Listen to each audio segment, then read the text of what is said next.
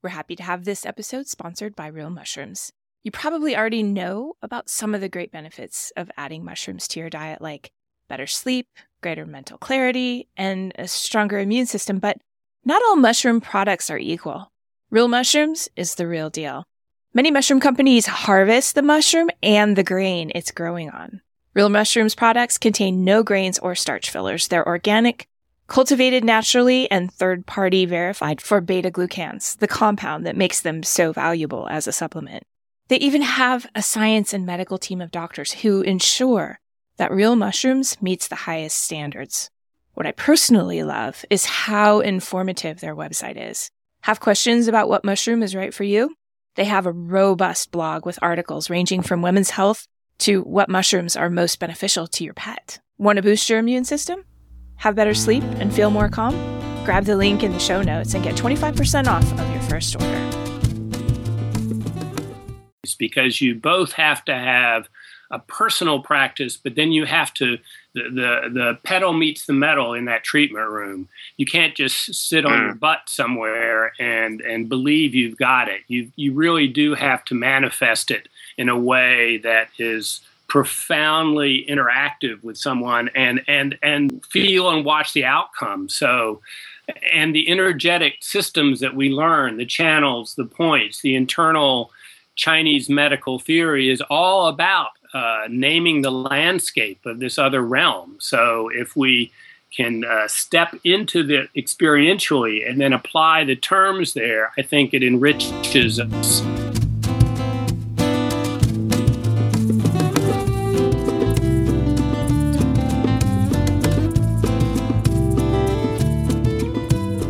Curiously enough, acupuncture is not just sticking needles into people. It's part of a coherent and observation based medicine that experienced practitioners of the art have handed down over the centuries. I'm Michael Max, your host and guide of Everyday Acupuncture. Listen in as we explore how you can apply the principles of this ancient medicine in your everyday life. Welcome to Everyday Acupuncture, everybody. Today I've got Paul Karsten with me.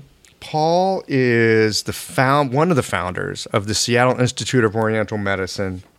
He's a long-time practitioner both of Chinese medicine and of Zen meditation, and uh, currently works as the dean at the Seattle Institute of Oriental Medicine. And we're here to talk some about this curious paradox that many practitioners find themselves in where we're supposed to know a whole lot about medicine and we're supposed to know a whole lot about helping people. And yet, often starting with this beginner's mind sense of don't really know what's happening in this moment yet turns out to be a great place to start. So, Paul, welcome to the show. Good morning, Michael. Thank you very much great to be here. Yeah, good to have you here. I'm I'm looking at a picture of you here on Skype, and you're sitting on the top of some mountain, apparently somewhere in China. Correct. Where are you?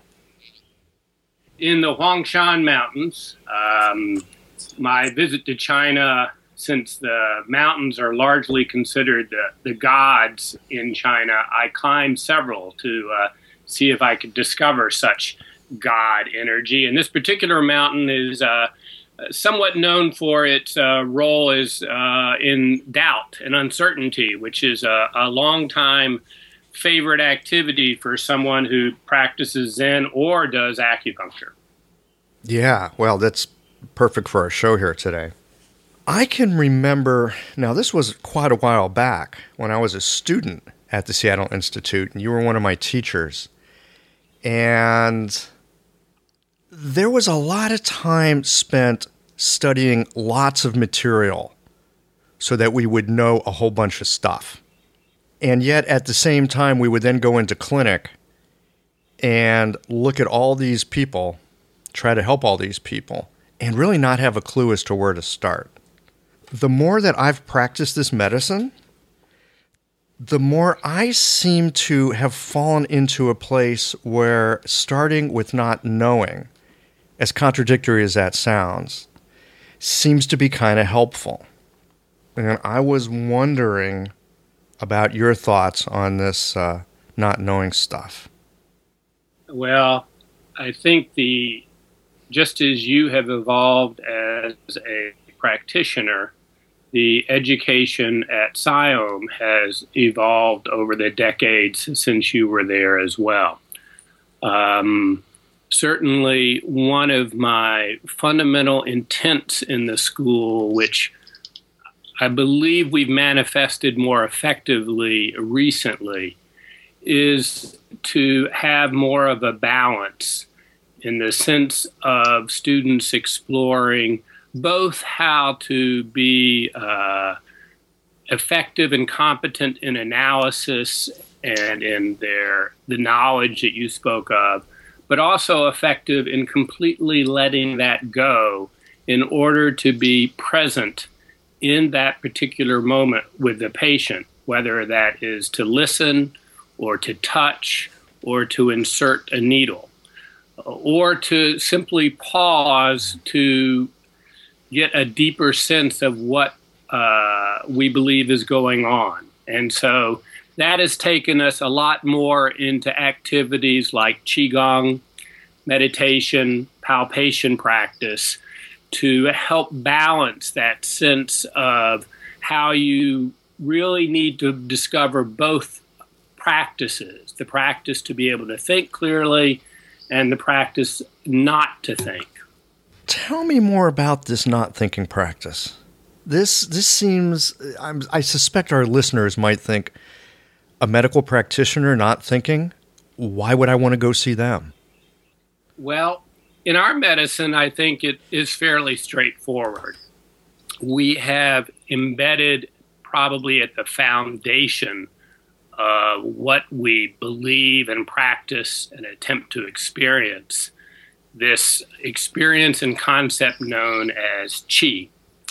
And in my practice, this is similar to what you were talking about uh, using the words not knowing. That when we get into this place of clear intention and presence, we more deeply experience what we are calling chi, and we therefore more deeply experience, I think, the fundamental activity that we call life.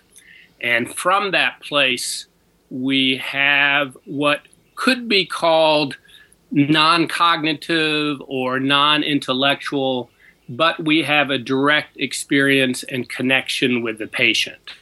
And that capacity for meeting the patient, and in a sense, both of us disappearing in that relationship, I believe is critical, for instance, in the simple activity of needle insertion. Mm-hmm. So I realize mm-hmm. I'm sort of stretching between the the uh, practice and the spiritual, but I feel pretty firmly that those are intertwined when you are uh, facing another person who is suffering. I'm curious to hear about how you use needles to to address suffering. Mm. I remember once uh, years ago, Michael. I think you uh, wrote in on our alumni. What do you call them? Chat group or conversation group or whatever. Yeah, we've got some sort of email group there. Yeah, you brought up the question about the experience that patients feel when they're on the table sometimes, when they are needled and they sort of go into this other place, whether we call it deep relaxation or some people even call it an experience of trance or meditative state. But there is a, a place of peacefulness that we, we know patients can reach when they receive acupuncture. And I'm suggesting that same kind of experience is what's important to have as the practitioner when you are needling the patient. So, in a sense, uh, one of the phrases I use when I speak to students these days is a, a close to paraphrase of Gandhi be the change you want to see created in the world. And so, for me, in patient care, it starts with me being in that state and then with the belief that that will have an impact in my patient care. Right. Let me make sure that I'm tracking this.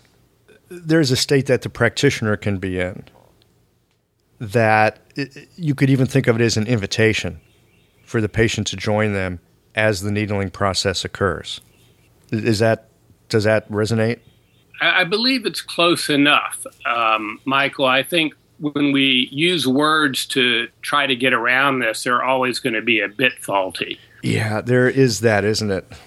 I would also use the, uh, uh, uh, you know, there's a lot of different examples. Let's say in partner dancing, that place where two people meet, where when they move in dancing, where it, it actually isn't leader or follower, there's some place you get in there. Uh, I think, uh, you know, in basketball, it might be called being in the zone or something. Um, I, I, believe there's a, a, state of meeting that transcends our individuality. And in a very simple basis, if we keep our intention and focus when we're inserting needles, I think adding just a little drop of that every time with every needle. But obviously, I think to do that, you can't be also thinking about your rent or the next patient or even uh, the, your your diagnosis of this patient that much when you are doing that practice. You need to be completely present in that moment for this sort of experience to occur. And that takes training and practice, I believe, to, to do that on a conscious basis. Yeah. I can remember one of the other teachers at the school when I was there would teach us about palpation.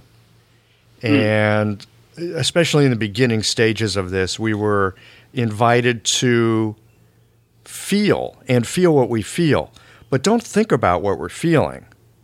First, feel, first, sense, and then later, after you have a sense of, of, of what might be there, just a, a sense of, of what's present, then bring the conscious mind into it and uh, and see what it has to say. But don't go to that first. Sort of, and, and don't get rid of it either but just kind of leave it idling on the side. Yeah, I, I believe that's a uh, captures it well. Uh, we're born into this world essentially as babies that feel first, and later on we gain consciousness of that. And I, I, suggest that even in each moment in life, that same sort of process goes on. So that when you're inserting a needle, I I suggest that yes, you want to first feel what is happening when you touch someone or when you insert a needle. And then from that experience comes the realization of consciously of what is important or necessary to do or how to describe that. So, uh, and if we uh, obstruct that process by staying in our thinking mind for the whole time, uh, I believe we missed the boat, so to speak. Mm-hmm. This seems a long, long way from the modern day idea and value toward this thing called evidence based medicine. Well, again, I want to emphasize, and, and I, let me pause here to uh, mention a little 18 minute TED talk that uh, I uh, generally show the students when they first come now called A Stroke of Insight, which is a little talk by a, a brain, a woman who is a brain researcher who actually uh, uh, had a stroke and under describes very clearly sort of the experience from the point of view of the left brain and the right brain, which is her approach to uh, describing this. And I bring that up because I think it's very uh, useful in, in, training and in practice to be really clear that we do need to be able to be a strong individual that has knowledge and training and a capacity for diagnosis and clinical reasoning. And we can look to our past into the cases and to our, and our study and come up with the best diagnosis and treatment plan we can that aspect of us is, I believe, critical in practice. And probably, as you know, most emphasized in the West as being science or medicine. Mm-hmm. And on the other side, as this researcher discovered when she had a stroke, there is this other capacity of our being which tra- which goes to a place where there is really no individual there is no past and future there is simply this present moment and in that experience you have entirely different sensory capacity in this world and i'm suggesting that that is as vital if not more primal than our capacity to think. And as a healer, as a practitioner, as a physician, I suggest we need to develop both capacities. I've often heard stories, and this isn't just Chinese medicine, this is brilliant practitioners of, of really all stripes of medicine, that they sometimes see patients and they come up with this idea or they get this glimpse of what's actually happening for the person and they come up with a treatment that is just so far out of the box, people think they're crazy. And yet, sometimes people are helped tremendously by this kind of thing. It makes for a lot of discomfort, though. Discomfort with the practitioner when they're thinking way outside the box that they usually think in. Uncomfortable for the patient. Anything that so, what's my question here? I've got, I've got a question that's underlying this. I think it has something to do with how to cultivate some comfort with not knowing. You're getting at what I think is one of the more important questions in education and also, obviously, clinical practice, as well as maybe just about any other human activity in the world. So let's turn to uh, the example of music it is important if you start playing an instrument without any training, uh, simply feeling what you feel, maybe you come up with some good sounds, and, and maybe you don't if you get formal training in scales and such, and I'm not a, a musician by any means, so uh, bear with me here, but you, you, and you learn standard songs and you follow certain rules of the practice, you can get very well trained in the specifics of how to do that. And if you leave it there, then you probably are a very good technician in terms of music. But if you go beyond that, to the place where I suggest there's a meeting point, a balance point, a harmony point, uh, vocabulary again, between that sort of skilled practice and training and this other realm, which is really, as I described before, the realm of chi or presence, where those meet together in the moment magical or intuitive or surprising or unorthodox things can occur. And I suggest in some of the greatest music, jazz comes to mind, you're more likely to see that melding uh, of both someone who is well trained but also is able to go, in a sense, beyond that training or uh, get underneath it. And I think as you have practitioners that go along further and further in their life, that sort of opening that is between or combines these two sides of things becomes more developed and they trust it more. Part of it is trusting that place you're describing and being able to have a clear intention with your patient to to go for that and as you said, that can sometimes be disconcerting for both the practitioner and sometimes the patient if they know that's going on. But it can be remarkable as well. I've certainly noticed in my practice lots of times people come in to see an acupuncturist because they've already seen a bunch of doctors and maybe a chiropractor and a, or two and a naturopath, and I mean all kinds of practitioners, right? So they're coming in to see the Chinese medicine practitioner, and they don't feel well. They've got something going on. The tests are probably inconclusive, and they just want to know what's going on. I've had patients say things like, I just want a diagnosis. I just want to know. And I, I can really feel the suffering that's in their voice and, and the suffering that's in them. That if there was simply a way to grasp what's happening in life and put a name on it, that it's somehow going to change the situation. And yet I find that that's rarely the case. You know, I mean, you get a you put a name on it. Well, now there's a diagnosis, which usually means XYZ treatment.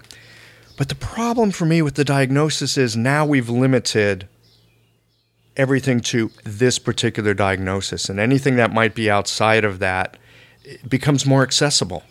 What if the diagnosis is wrong or just not complete? Well, and as I was listening to you, one of the things that came up was the question of what ultimately is our, our goal in patient care. What is it that patients truly want? What is it that is our true intention here? Is it to stop pain? Is that why they come? So we will get rid of their pain for them? Is it to, to stop their anxiety or help them sleep better?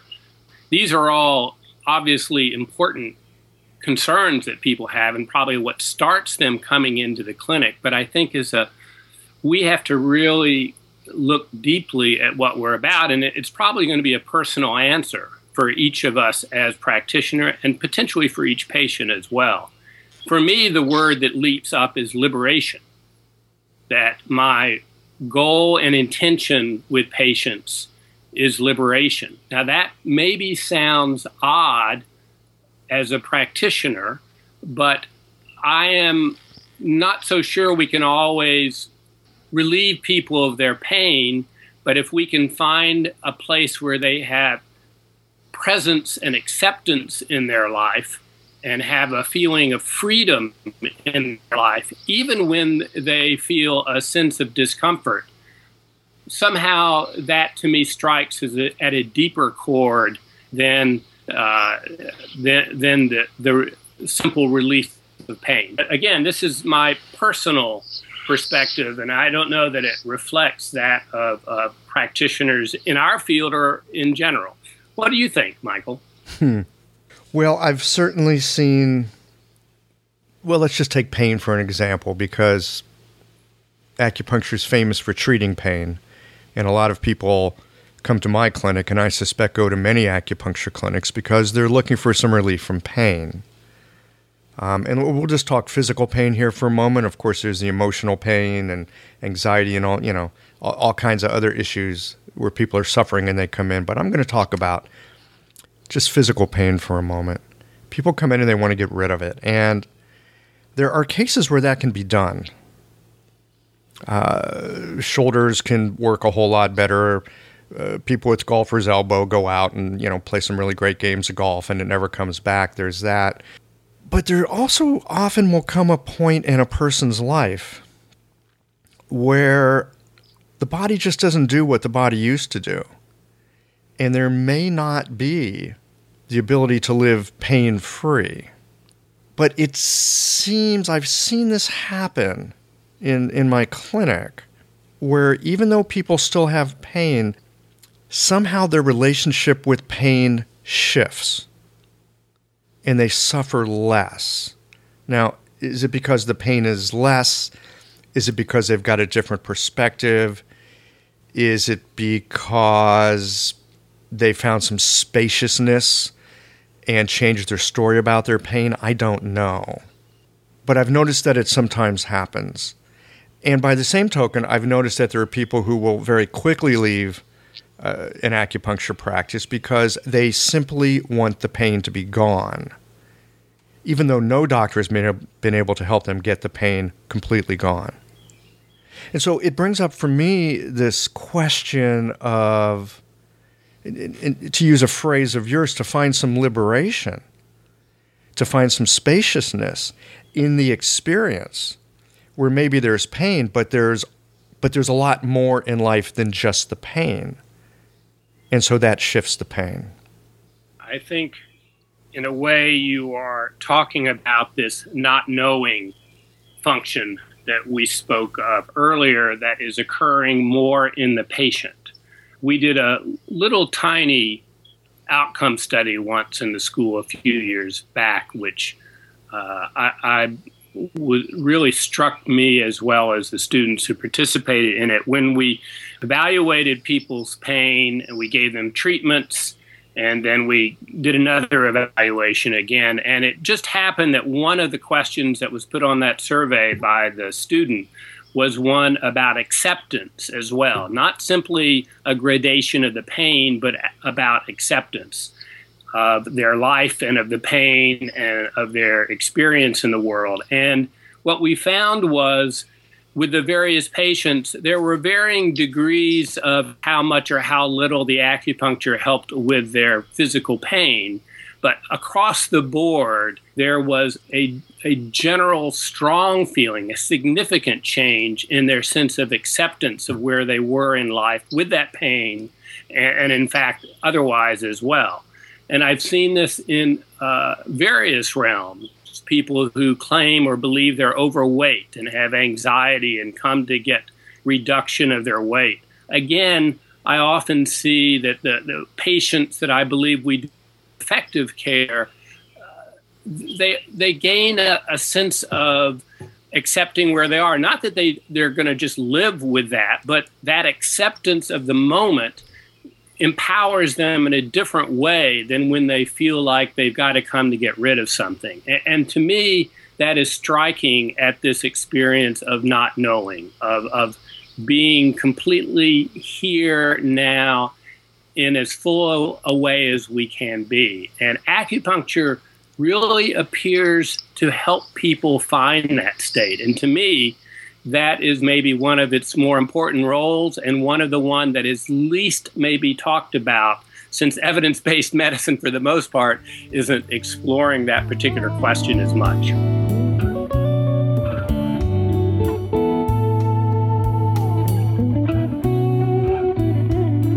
Hope you're enjoying the show. I'd love to know about what topics are of interest to you. If you have a health concern, or if you want to know specifics about how acupuncture can help to promote vibrant well being, visit the website at www.everydayacupuncturepodcast.com and send an email.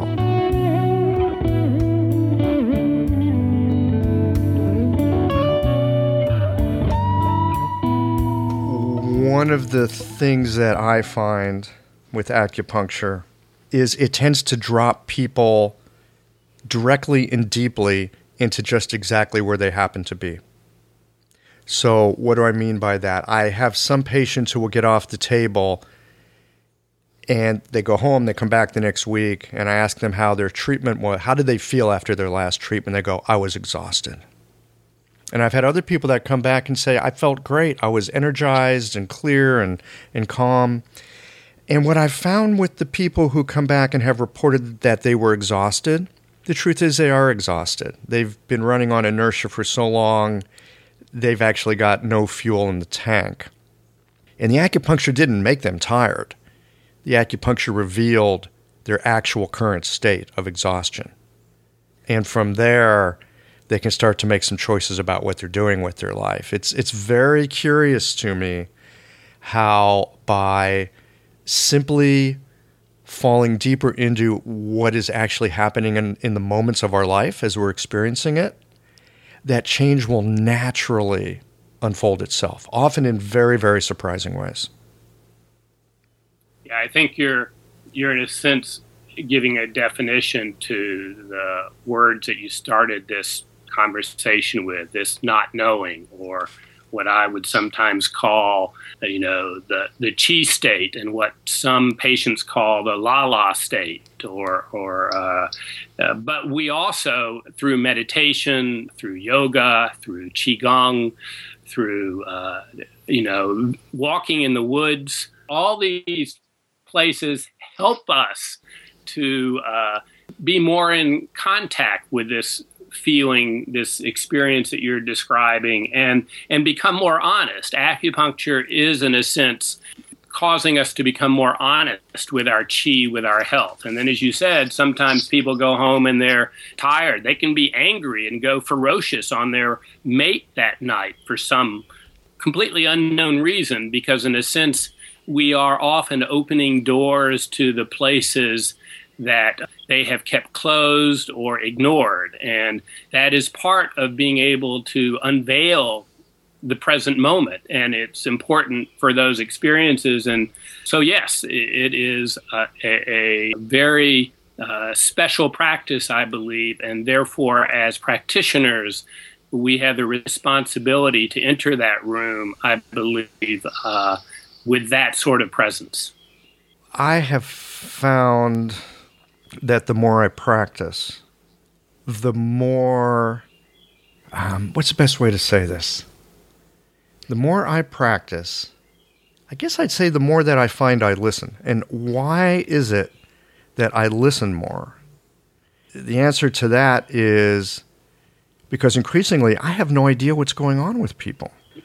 But often patients do know what's going on with themselves.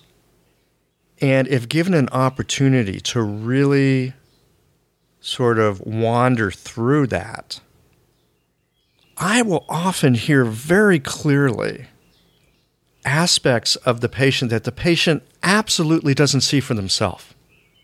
And yet, if they could just connect up with that part, they would have their own answers. And I'll take a, a side step for a moment and suggest that as a practitioner and as a patient, I think we need to remember that fundamentally, life is a mystery, that we really don't have any clue on the deepest level of what's going on or what will go on or why. We are, as best we can, with the skills and training and practice and intuition, seeking to find the path that we we sense will be most in harmony or most balanced or most healthy or bring well being. And as you just noted, when we're most effective at doing that, the outcome is often that the patient gets more clarity about their life or about where they're going. And as you mentioned earlier, they make better decisions as well. I remember one patient I had that everything I did, it seemed to the patient did the opposite of what I expected. The treatment seemed to actually make things worse, left and right, and and, and I was completely puzzled by what was going on, even though the patient in the moment felt incredible peacefulness. They always would come back with results that weren't so positive, and then we reached a point where the patient all of a sudden realized that the job they had was absolutely killing them and they quit and they went to do that which they really wanted to do and all their symptoms disappeared. And so my sense of my role in that was to potentially help the relationship to help the patient become more clear as to where they were at. And uh, it was a struggle, but ultimately, I believe that it was improved by the relationship we had. So, yes, it's surprising what can occur in relationship. I think it was at the uh, graduation ceremony that I went through from SIOM and uh, one of the other teachers at the school gave a little talk, and I believe he said something to the effect of there's what the patient thinks is wrong, there's what the practitioner thinks is wrong, and then there's what the problem actually is. Which at the time I thought was really kind of funny in a in a jovial way. I had actually no clue as to really the the depth of that in recognizing my own ignorance as a practitioner, a patient's own ignorance, often of very important parts of themselves, as you just mentioned with this person who discovered that their job was killing them, that so often our mind will think if I just get X, then I will attain a certain felt sense of why, and I'm going to be happy and I want Y. But that is often not the case. You know, there's lots of people that reach whatever pinnacle they've been striving to get to, where they've reached some level of success that they were hoping for, or maybe even begin to recover health in a way that actually does not at all land them in a state of contentment or feeling like, yes, this is what I attempted to get. It's just not the way I thought it would be. So, this honoring of not really knowing what's right for the patient and being able to accompany them in discovering what is, for me at any rate, it can be a damn uncomfortable process because people are coming to me looking for answers and they're looking for relief and they're paying me good hard earned money at the same time. Yeah, we're getting into the really sort of uh, tricky place here because, as you know from your training at SIOM, all our supervisors uh, generally expect you to come up with a diagnosis and be able to reason through it and that it makes sense logically and that you have a treatment plan and intention. And I don't believe we forego that as we go off into practice as well. That as best we can, we still need to come up with our hypothesis. A diagnosis to me is a hypothesis, mm-hmm. and we uh-huh. we test it in a sense by doing our treatment and seeing what happens, and both the patient and and the person, the other person, and ourselves, we, we we move together to to find the the the place uh, of I'll, I'll use this word of harmony, but it is a moment to moment thing. And uh, what our diagnosis or what our hypothesis was last week, we may continue for a series of treatments, but we also need to be ready to completely give it up and listen, as you said, to what appears in that moment. So, on one hand, we have to act like we know what we're doing and the story and the hypothesis and the diagnosis that we believe is the best. And on the other hand, we have to hold this place of mystery and listening and awareness that we are ready to move if we if need be an entirely different way or accept whatever comes our way and so this dichotomy i believe is is really difficult especially as a young practitioner to hold maybe as we get long in the tooth as you're getting these days, it becomes a, a, a, bit easier to hold both the uncertainty and at the same time sound like a true professional. Well, the the certainty piece, I actually not so much the certainty piece, but the the part about having a diagnosis and having a hypothesis and having a sense of what might be going on. This for me goes right back to what you were talking about earlier with music that there are certain structures, there are certain frameworks, there are chords, there are ways of putting things together. And if you can't put the basic tinker toy pieces together, it's going to be really hard to build something. And so being able to do that piece, I think, is really important. At the same time, if you want to play jazz or if you want to help people with complex problems, the ideas that we have in our head and the theories that we have aren't going to be able to help everybody all the time because people are not books, right? It's very rare that you see someone that's actually uh, by the book sort of situation. The other thing that comes up for me in this is the word that you just use, hypothesis. And I think very much the same way that a diagnosis is very much a hypothesis. And, you know, when you think about how a scientist actually works, they they don't really know what's going on, right? Scientists come up with questions. Scientists look at things and go, huh, I wonder if it works like this. And they'll come up with a hypothesis.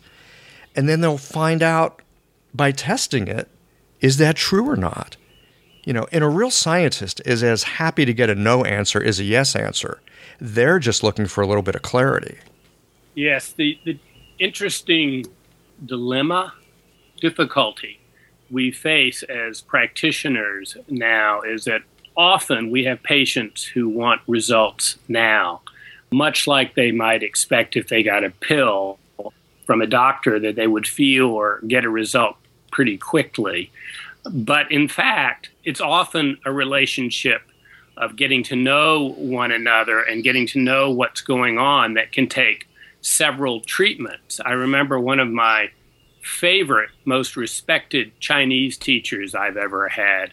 When he would get up to talk, often what he would give is a case study where he fundamentally didn't get it for three, four, five, six, eight treatments. And he would walk us through the various hypotheses and what he would do, and then the information you get from that, and he'd ponder that deeply and feel pulses, and, and, and then he would move to what he think it was the next idea for treatment, and he would give us these series, and ultimately, uh, maybe one of the reasons he's a very good practitioner, he would find that that key through all of this that unlocked the situation, the condition, the chi, and there would be this transformation that could occur with the patient. But what that requires is that the patient is willing to stick with you. And being an old Chinese guy who looked apart, he developed that role with with patients. But often for for especially young graduates, if patients don't see results in a week or two, they're often out the door. And that makes it very challenging given the nature of chi, the nature of the relationship that we're establishing uh, in, in, many situations. So, um, yes, uh, you know, uh, it, it almost takes a conversation with the patient about the time frame and the relationship and, and this way of thinking, which maybe they've never heard before in their experiences in, in medicine, at least. Yeah, I these days I actually have a, a two page sort of introduction to Chinese medicine, introduction to working with me, and and I spell some of that out. That you know, if you're looking for quick results, you you might find it here but I'm looking to get more at the root of things and to get it at just the branch. And uh, if, if you're just looking for symptom alleviation, you should probably look elsewhere. It may not be a good fit. You know, in just hearing what you were talking about, and when I think of some of the best teachers I've had, they they do. They tend to start off if they're giving a case study, they'll tell you about how they really screwed it up um, or how maybe screwed up is not the right way to say it. they they'll go through the process of how they just didn't get it until they finally got it. And what I've found is yes, it's helpful if a patient is willing to go on that journey, but it's also helpful as speaking as a practitioner, if I'm willing to go on that journey. It sometimes takes a tremendous tolerance for failure, for not having it completely dialed in to be able to get to the place where there's enough of a vision and there's enough information to be able to get a glimpse of what, what might be helpful for somebody. So we, you know, as a practitioner, I think we all love to help people. I mean, we're drawn to this because we want to serve. And yet sometimes in that very process of serving, we have to become very comfortable with, ooh, I don't quite understand what's going on here yet. Failure is a tough thing to sit with. Have you got any um, thoughts about cultivating failure? well, we have returned to the not knowing, Michael. The, the experience of deeply listening and being present in a way where we are open to what this moment is, is, in my experience, the the best way to address failure. That that those who uh, face it didn't work, and then they open themselves back up to that realm of of openness that that provides the experience for where to go then. And what I have seen is that often when I have the most doubt, the most uncertainty, the most sense of failure, if I in those moments recommit to the fundamental practice that I, I think is critical of this capacity to be present that that's when things appear that I would n- never have dreamed of before. So, for patients and for practitioners, I suggest we need to have some kind of daily disciplined activity discipline maybe is a strong word, but that helps us, reminds us of this place of being in this not knowing state. And whether, as we mentioned before, it's the walk in the woods or the yoga or the meditation uh, or whatever practice it might be, doing that on a regular basis is critical to keeping this balance and then I believe keeping this openness to not defining this as failure so much, but a continued exploration and my commitment to this exploration that is our life. Mm-hmm. Paul, do you see a difference between practice and discipline? Huh. Uh, the practice, if we define practice as a a regular study or regular activity, then then no. And and I, I have to pause. Obviously, I'm pausing, Michael, because we we define practice sometimes as oh, we're in healthcare practice, right? We're practitioners, and I'm not sure that's the same meaning as when I think of discipline. It is literally for me this daily activity of uh, returning to ah the source is the word I would probably use. So for me, discipline has a very defined definition. That's redundant compared to maybe what other people would uh, use as the word discipline. It is a, a returning to that which I think is most that I've discovered that is more most crucial for life. And again, it's getting back to this this experience of not knowing.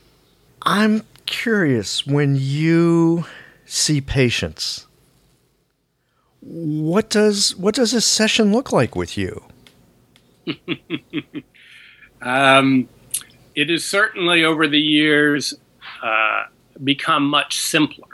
We have at SIOM and and with our graduates, we have practitioners that are in incredibly well trained and skilled in their technical aspects. And I have uh, great admiration for the specialties and skills of, of, our instructors, but also where our graduates go later on in their practice. It's, it's really quite uh, moving to me. The, the place that I have uh, stand or, or work in is, is simply keeping to this spot of connection in myself and with the patient. And what that has over the years amounted to is relatively simple treatments and diagnosis. I maybe have some of the simplest diagnoses and treatments going on, but I, I believe that intention or that spirit that we've been talking about is is critical to to what I'm doing in practice. And for me, it is is education. It's like the question to me is if I follow this, what will be this result? Just as uh, we're all experimenting with discovering what is the most effective or best way we can interact with people. So for me, this is as much an experiment as anything else, seeking to stay with what I'm now defining source or not knowing, bringing that experience with the patient, giving them instructions that I think help them to experience that directly, even homework in terms of how to be in their body to help them with that, and seeing if this this movement towards place of presence is is as vital as I believe it is in them taking charge of their life and their health. So it's a it's a work in progress, Michael. Yeah, well, that's that's practice, right? Work in progress. You've used the term intention a number of times, and this is a term that gets tossed around a lot in the Chinese medicine community. I'm curious to hear your thoughts on the difference between intention and imagination.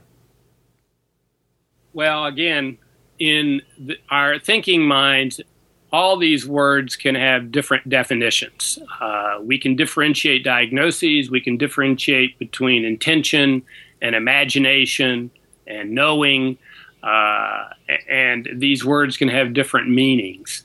I suggest if we go to the origin of them, just like if we go back to being a little baby, we get to a place of experience in our body, however we define an experienced body, which is a whole nother topic. And that origin of experience, uh, I suggest, is is something which is not so individualized, which is uh, where we were going when I mentioned this uh, brain research that we have this experience of connection with everything. And that to me is the fundamental of intention and imagination. And if we can get back to remember, practice that place, then true intention and I would suggest true imagination arises from that. And at least in the beginning, what I suggest is that that people can, for instance, have a, a very simple example is follow your breathing or have hmm. a single focus in your body that you hold that point. There are some simple exercises that can begin to help you have your own experience of this. It's very challenging to describe something like if you've never experienced sadness and I keep talking about sadness, you don't know what I'm talking about. But once you've felt sadness, it, it's obvious and clear to you what that word is about. You need an embodied sense of it to really have something to hang your experience on. There you have it. Whether it's embodied imagination, embodied intention, those words to me are not mental anymore. They are completely full body awareness when I imagine or intend or know something. So that very much, I think, changes the definition of those words. I'm going to have to sit with those a bit. Thank you. I've, I've got one more question, and then and then I think we'll probably wind this down. Uh, I really appreciate your time today. I'd like to hear what you have to say, and this is both to practitioners and patients, about how to get a little more uncomfortable with uncertainty. A little more uncomfortable. I'm sorry, a little more comfortable with certainty. well, well, actually, maybe we should think about getting a little more uncomfortable. well, that's, that, huh? Well, that sure switches things around, doesn't it? Maybe another interview we'll talk about getting more uncomfortable with certainty. But for now, I'd, I'd like to hear your thoughts on getting more comfortable with it.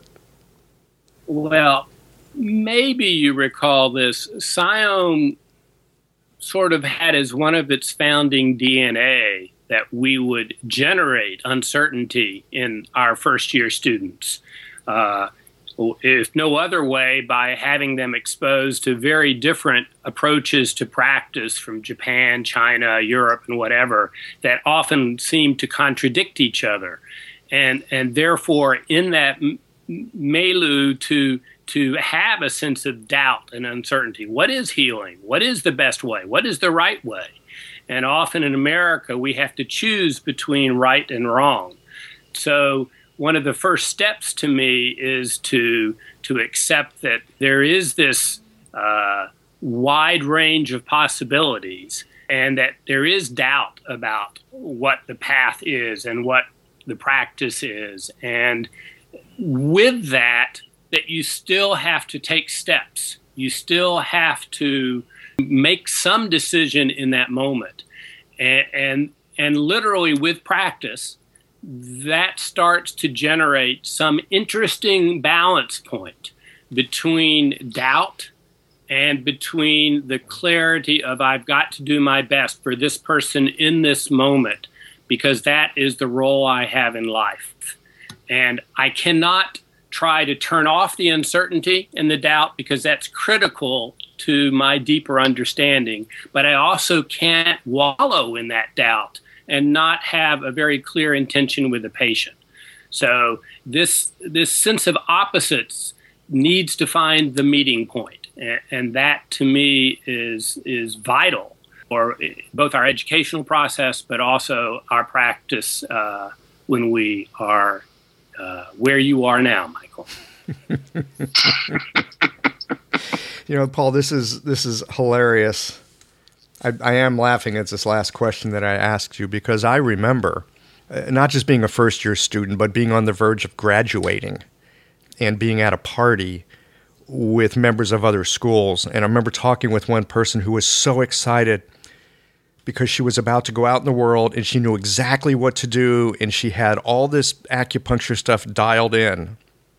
And my thought was, I am so screwed because I was about to graduate and I figured I might maybe know how to begin, but that's all that I knew or thought I knew at the time. And, and I'm 15 plus years out now. And what am I doing? I'm calling one of my first teachers to have a conversation about not knowing an uncertainty. So I guess you guys did your job pretty well. It would be interesting for you to, uh, I mean, uh, curiosity about outcomes of education to uh, see if you could locate that uh, person you were talking to from another school and, and see how and what they're doing now. Um, I would be real curious to to find out what their uh, their their place and experience is now, uh, because certainly, Michael, we uh, in, in, founding the school, we obviously, in, as we've had this conversation, this sense of of, of self doubt is believed to be an important component of, of deep practice. And at the same time, the ability to transcend it is important. Um, but to have a one sided view of, of, of, certainty only, uh, yes, uh, we believe, whether this is true or not, we believe that that can lead to um, an arrogance, a one sidedness, a, a blinders and an inability to look at all the possibilities that in the long run is problematic. But uh, also, life brings, you know, uh, it, it, that may work for some people. So that's why I'm honestly curious to know what the, the potential results were with the, the individual you were speaking to. I'm curious as well, and, and I suspect I could even locate this person. So, uh, yeah, I'd like to touch back in on that loop and see where things are at 15 plus years later. Thank you for the suggestion. And thank you for the time today. It's uh, wonderful to talk with you and, and, and, and have a, this kind of a discussion. You know, usually people think about practitioners as really knowing what they know. And that's what makes them a good practitioner. And to have an opportunity to explore uh, some uncertainty and some not knowing and the value of that in in the process of healing is just a wonderful opportunity. So thank you so much for your time today. Thank you, Michael. And just to add in at the very end, why not? I believe a healthy dose of faith is critical in this life. I won't define faith here, but uh, maybe we could have that as a conversation another time. Thank you very much for the chance to talk to you. I really enjoyed it.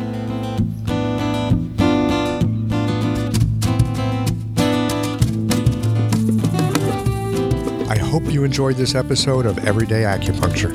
If so, please take a moment, click on the iTunes review button, and leave a review of the show. And be sure to tune in again next week. Bye.